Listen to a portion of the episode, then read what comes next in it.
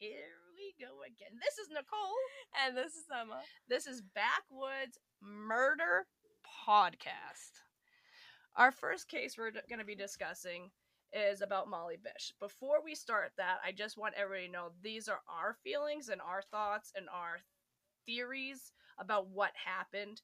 We have gotten a lot of information from listening to news coverage, other people's podcasts, looking up information online, and we kind of just rolled it all into one thing that we're going to discuss today.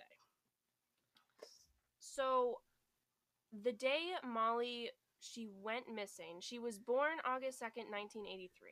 She went missing June 27th of 2020. No.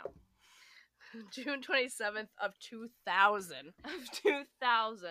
See, like I said, this is just, you know, two friends just kind of talking about things, and we're going to screw up. That's what we do. So when she went missing of June 27th, 2000, she was 16 at the time. Her mom dropped her off at Comins Pond in Warren, Massachusetts, where she lived. She had a lifeguard job there, and this morning, her mom woke her up and informed her that one of her best friends was in a car accident. And just to kind of set how Molly is, she decided to still go to work after hearing this news. So she's not a person to just kind of like up and disappear. Yeah, like most teenagers. Most teenagers, they go places without their parents knowing. And they go places and they disappear for a couple hours and then they just show back up. Right. But this wasn't Molly at all. Molly was like that straight A honor roll student, the one that took her job very seriously, and her family, they're very close. Very close. To the point where Molly would see her sister and her brother every day, despite their age gap. Was it every day? I'm pretty sure it was every day. So often enough where they, you know, they were so close enough that they talked about things, and Molly's sister, Heather, knew her well enough to know that this wasn't something that she would do. Because, like, if I went up to my brother and I was like, hey, I'm going out, he wouldn't even ask where I was going or what I was doing. This was a different time, though. You got to remember in the 2000s. Like, I was 16 when she went missing, too. Right. And it was a very different time. Like, you could leave your cars and doors unlocked in this area. Maybe not other areas, but it's pretty close to here. And it's a small town. Right. Like, you, and kids were kids, but they weren't doing the things that kids are doing now. So they might have been, like, going to the pond and smoking a little pot, maybe having some bonfires and drinking, in the woods. It's very different times. So, I mean, for Molly to go missing, knowing that she has all this stuff, you know, like, she's an honor roll student, she is not an atypical 16-year-old girl. Right. So, for Molly to go missing like this, it was very odd to her sister, her mother, and her brother, and her father wasn't even informed until like 3, I think it was, in the afternoon. 3 in the afternoon, when she went missing around 10 a.m. to between 10:08 a.m. So, we'll get back. Sorry, we just do chasing things and going, like, explaining things to an extreme that we probably don't need to do. So, now we're going to come up. So, it's 10:08. It's 10:08, and the first mom shows up for her kids' swimming lessons, and Molly is not there. Nowhere to be seen. All of her stuff, her shoes, her water bottle, is all left right where she left it. And the funny part is I looked at some of the pictures. Yeah. Excuse me. I looked at some of the pictures. She had her water bottle still in her flip-flop. Okay, it might be a sandal to some people. I call them flip-flops. Her water bottle was right there. Her food was there. Yeah. Like, it was all right there where, like, she left it. Like, almost like an alien dropped down and grabbed her. Yeah. Like, there's no sign of struggle, but you gotta remember there's, at this point, there's probably been little kids running around, getting ready for their swim lessons. Parents probably going, what the hell is all this stuff here? And where is this girl? Right. So now, we're trying to look for the picture of the crime scene, and it's not popping up yet. I don't remember where I saw it. So now Molly Bish has been missing. The mother, the one that brought her daughter or kid to the swim lesson, is now called the police or on the walkie-talkie, because at this point there's no cell phones. Molly had a beeper. I had a beeper too. They're really fun. Like, you could call from a payphone and like put hello as the number to return. Yeah, it was fun. Or I love you. Yeah, weird stuff. In numbers, not letters. Yeah, okay. Anyways, so this wasn't a time of cell phones. They were just coming out. You had to have some money to have cell phones. Like, that's how it was for me. So they had a walkie-talkie. So they had she picked up the walkie-talkie from the police station that morning. So they saw her going to work. If she was going to skip work, why would she pick up the walkie-talkie? If she was going to just up and leave work and she had plans of upping and leaving work, why would she even bother picking up the walkie-talkie? Was it because her mom was there? I mean, I guess, but I don't know. Some things just don't add up. Yeah. So the mom does the two-way walkie-talkie. Psh, you know, Molly is not here. There's a girl. The lifeguard's not here. Blah, blah, blah, blah, blah. All of her stuff is here. Her shoes.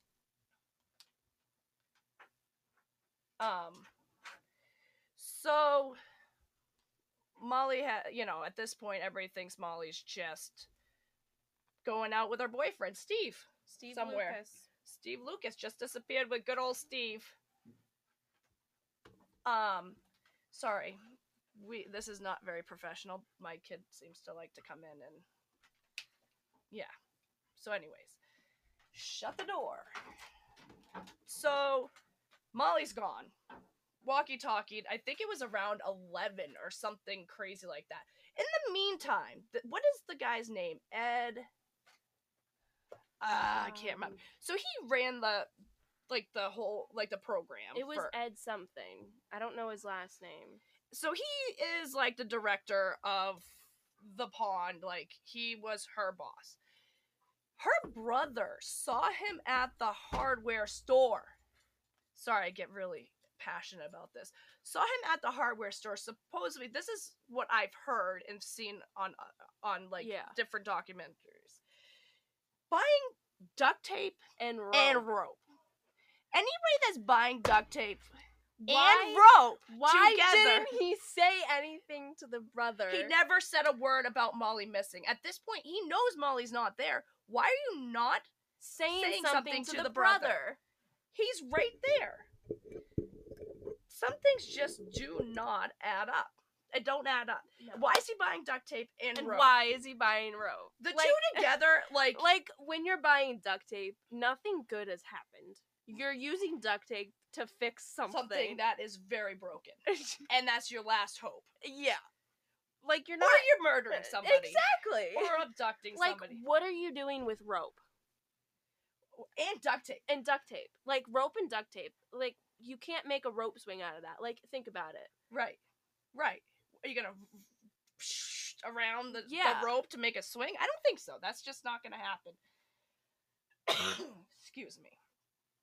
Anyways, like I said, we just kind of go off onto these little tangents because some of it's sketchy as shit. It doesn't make any sense. It's sketchy. It's sketchy as shit.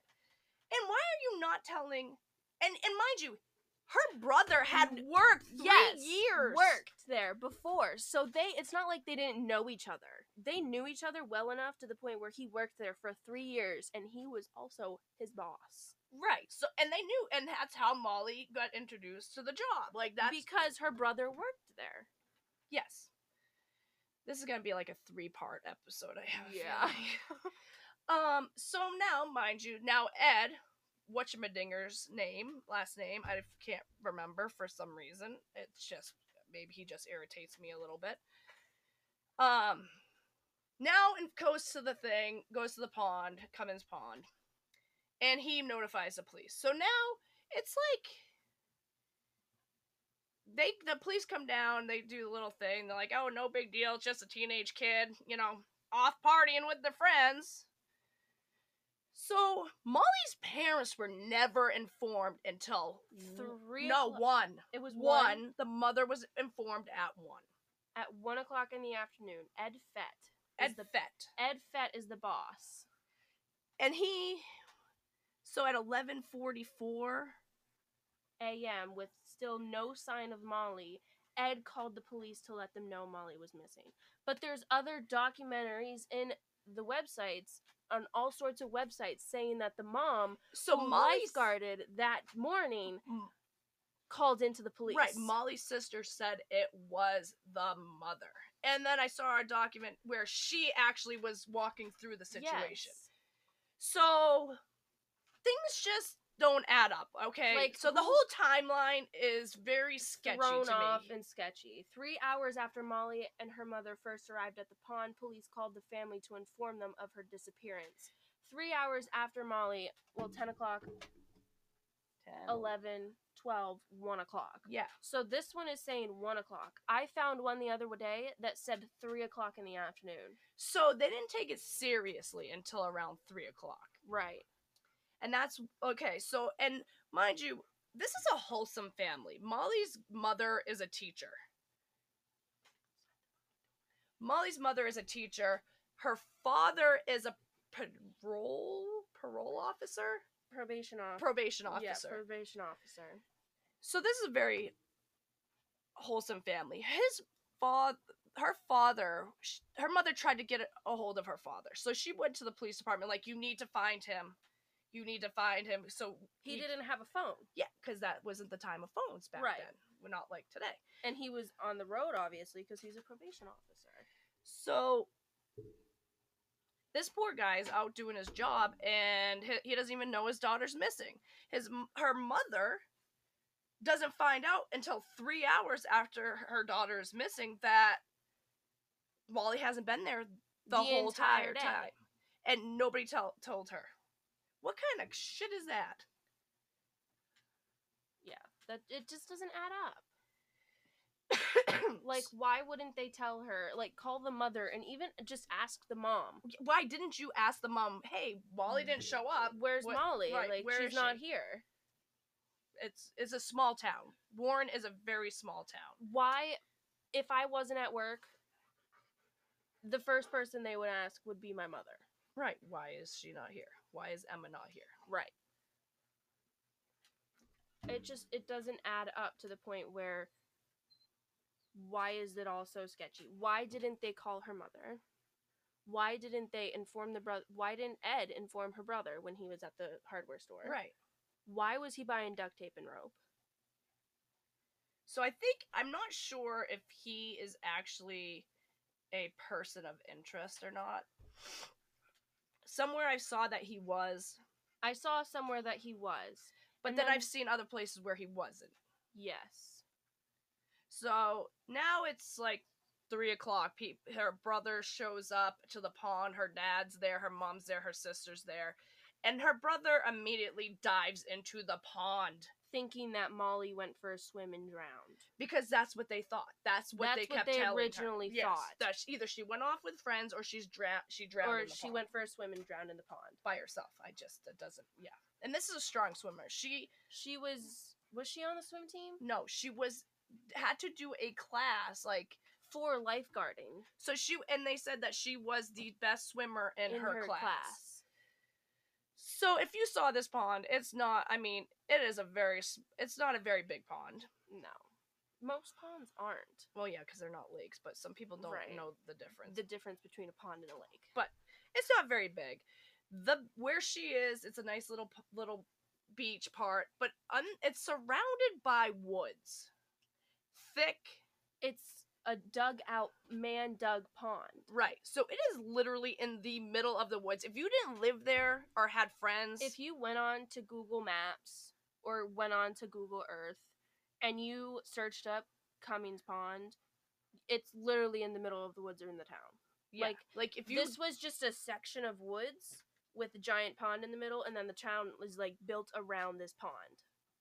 If you didn't know the pond was there, you would never be able to find it.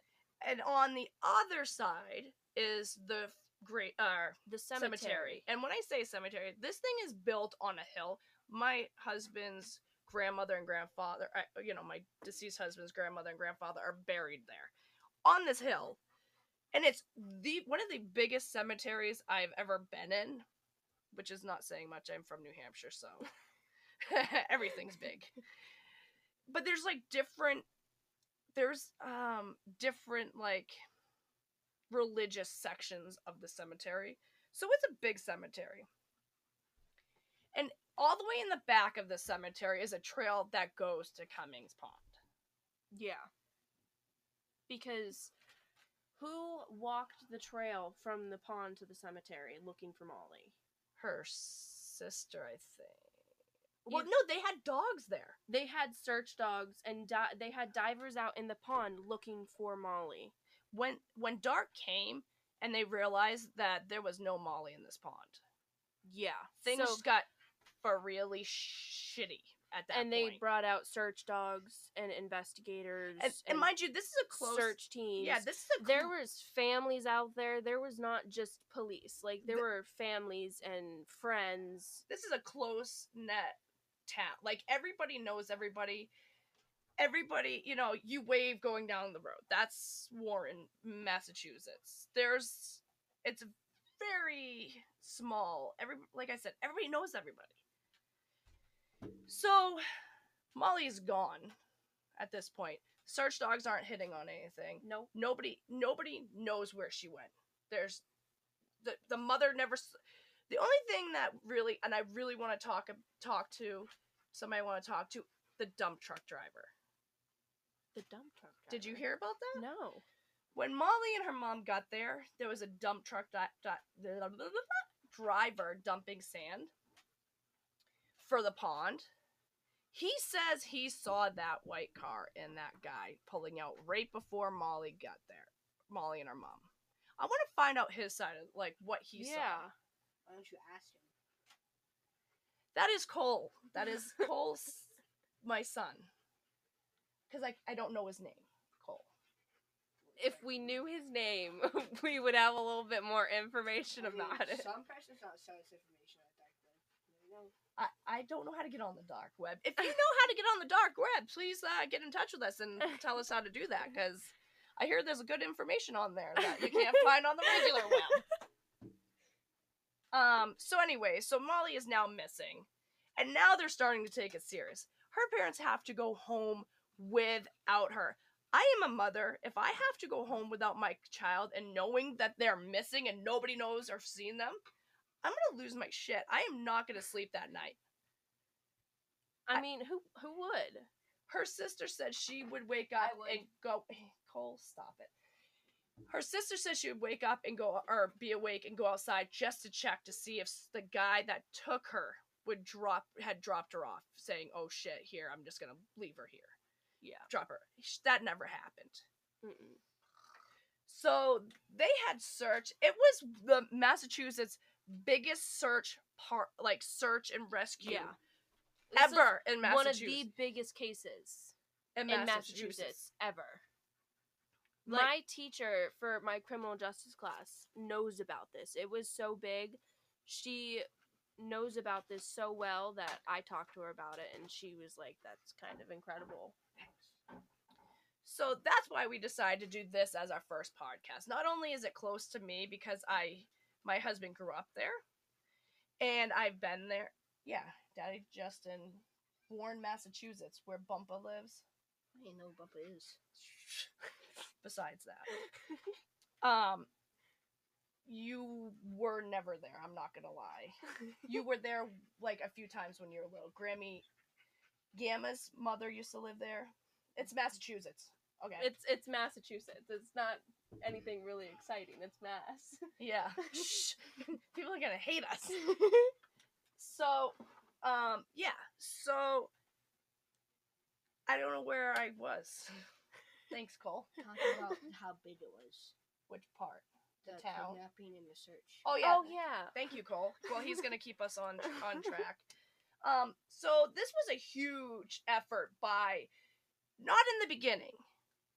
It was not. They actually called the state police in. They had helicopters. They had dive teams. They went the whole nine yards. after the, like, 24 hours after she went missing. Yeah.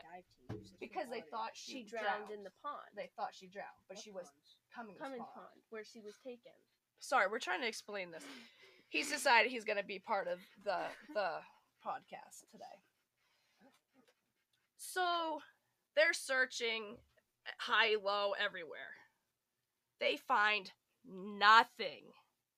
Nothing. Absolutely nothing to where she went. There was no even hint. The man that brought her there? It was her mother that brought her there. She was working. Just hold on, Cole. You'll figure it out here shortly. So there was nothing. There was no evidence. Which makes it even worse because that is like atypical. Now, like, you have no clues. Nope. You have no suspects. Wait, I have a question. What? So, if she went missing at Comins Pond, how'd you get on the hill? Shh, we're not even there. We're not there yet. Okay, so go ahead. There's no clues. There's no sign of her. There's no sign of struggle. Right. How would there be, though, if you think about it? There were so many people on that crime scene. It was contaminated from the moment she left.